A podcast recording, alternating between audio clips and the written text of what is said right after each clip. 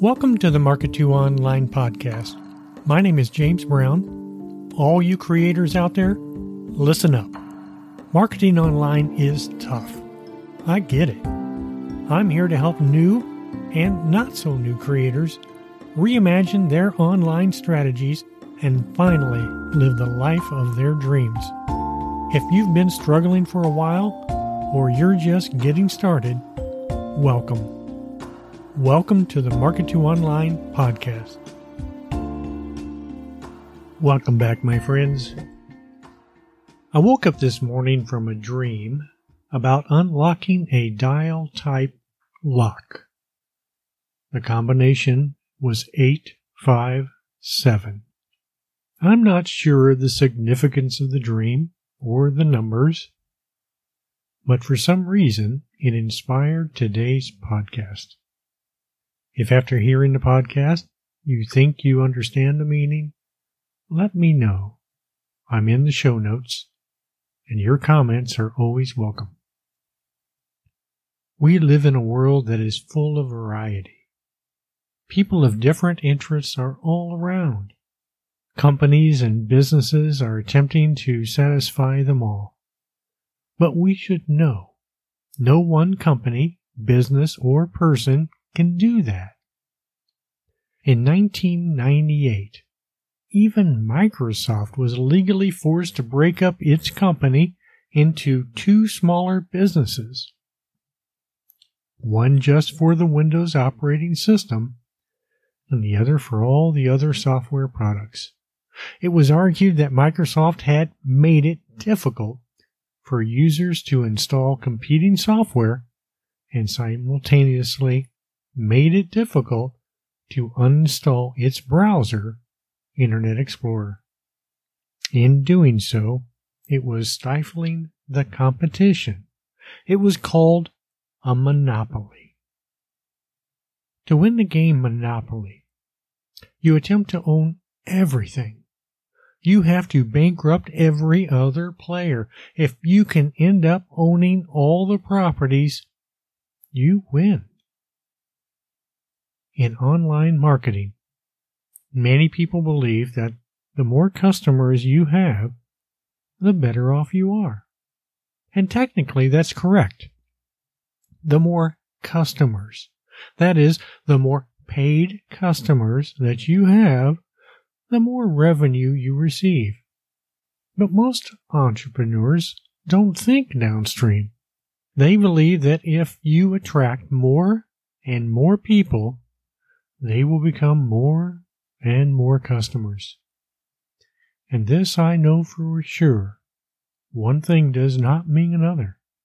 Attracting a lot of people never means more customers if you compare the cost to acquire the prospects. Plain and simple. More prospects do not equal more customers, specifically paid customers. And that is what most entrepreneurs think about the end game make more money. But if you think downstream about what it is you need to survive as a business, then you can begin building your company from the beginning in such a way that sales are a byproduct, meaning you no longer have to work hard to generate sales. Sales are a natural byproduct of your way of doing business. Sounds good, but most entrepreneurs, especially new marketers, are inexperienced in making money online and mostly think of it in terms of brick and mortar businesses, where increases in foot traffic usually mean increased revenue. And I don't know about you, but sometimes yeah, sometimes we easily get passionate about something and want it to succeed so badly that we choose not to focus on the business aspects of what must happen to achieve our goal. And that is because most new online marketers do not think of it as a business. And I'm not sure what they do think it is, but I do remember what I thought when I started going down that rabbit hole. Honestly, I just thought whatever the gurus told me. I was told sales were easy. And this was also around the time when push button sales were a popular term. It brought in a lot of naive people, me included, draining them, us, of our money and running us around in circles, trying to make online marketing make sense. Gurus taught only enough information to make themselves look smart. Good for them. But not enough to produce revenue generating results for everyone else. It also gave them plenty of opportunities to sell more programs, more courses, and more masterminds. Back when I started, the idea of being in business, real business, never was even brought up. And this is why I always mention that this is a real business and it must be operated as a real business. And this will scare some people who still want marketing online to be easy and simple. So I'm sorry. But it is better to know that marketing online is hard, though doable, and to opt out if hard work is not in their vocabulary. I've always heard that if there are no sales, your business is just a hobby. But the truth is, that sales do not just happen in a vacuum. Am I right or not? If you were to go to a flea market with a product and you lay it on a table in front of hundreds of people flowing by your booth or table, how many will purchase? A hundred? Fifty? Ten? One? Zero? Can you even know? It's more of a wait and see problem. And this is why most flea market businesses do not have one product now, do they? They usually have several products to attract different people out of the flow of those streaming by their table. Most people will say it is just a numbers game. Their odds of making a sale increase with each additional product they place on the table. And this is because people are attracted to things they have an interest in. Why are they there at the flea market? Are they just walking through to get some exercise? Do they have a problem they are trying to solve? Do they have a need? As a business owner, you need to understand the needs of your audience. You must understand this before you begin hoping to make sales. Most people have an idea, they create a product, and then they just wait for sales. Instead, an entrepreneur must look for a need and find the solution for that problem to market. But of course, not everyone in a flea market will have the need you are providing a solution for. So you move your table closer to where people with that need normally go. Gardening materials usually are not sold next to clothing, now are they? In a grocery store, items are usually located next to other similar items that go well with the other products, in a hope that if you like this, you may like that too and this is a way of increasing the store's revenue. But back to being an online marketer, an online entrepreneur. What is the secret to making a lot of sales?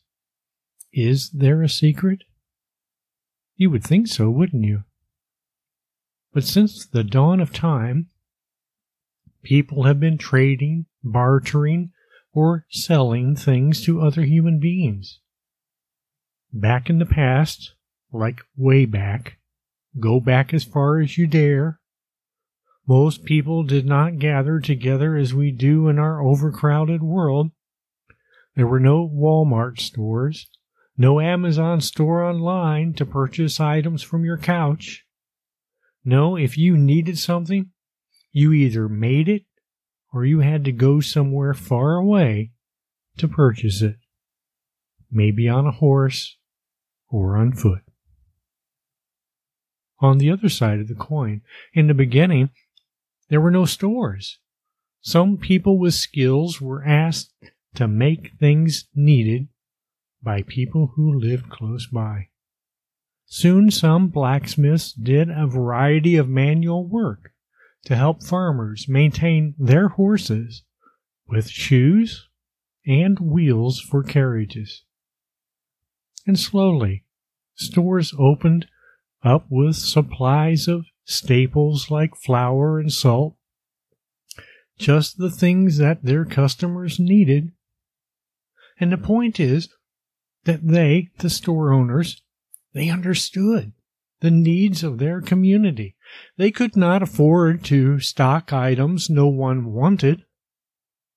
Sure, they did not send out surveys to find out what the needs were because times were simpler then. Everyone had the same needs for the necessities of life. At the saloon, there may have been just one kind of whiskey and one type of beer. And that was it. Nothing fancy, just the basics. People then worked hard to provide for their families, but they had very little needs. They raised animals for milk and eggs and meat, but what they could not supply, they purchased. Today, the world is different. Our world is different. We all think our wants are needs. Everything is within reach. There is a store at every corner, and online everything is available at a price. So, how do you survive in this environment? How do you consistently make sales? What differentiates you from other online businesses? And why would anyone purchase from you? All good questions. It's good to have questions. It means you're thinking. Thinking before doing saves money and time. So while I have you thinking, I'm going to end this week's podcast. I'll be back again next week to pick up right where you left off. And in the meantime, if you think hard enough and you have thought about why would anyone want to purchase from you instead of the hundreds of other people, businesses, and websites online? Then chime in. Send me a message. If I get it soon enough, I'll include your thoughts in next week's podcast. And that would be nice. Until then, my friends. No matter if you're new to online marketing or a struggling veteran, keep coming back, where you will learn how to develop your online strategies so you can achieve the success you desire. Please click on the subscribe button or inside the podcast app you're using, click follow so you will not miss even one exciting episode. You've been listening to the Market to Online podcast, where we help new and not so new creators reimagine their online strategies, and finally live the life of their dreams. Thanks for listening.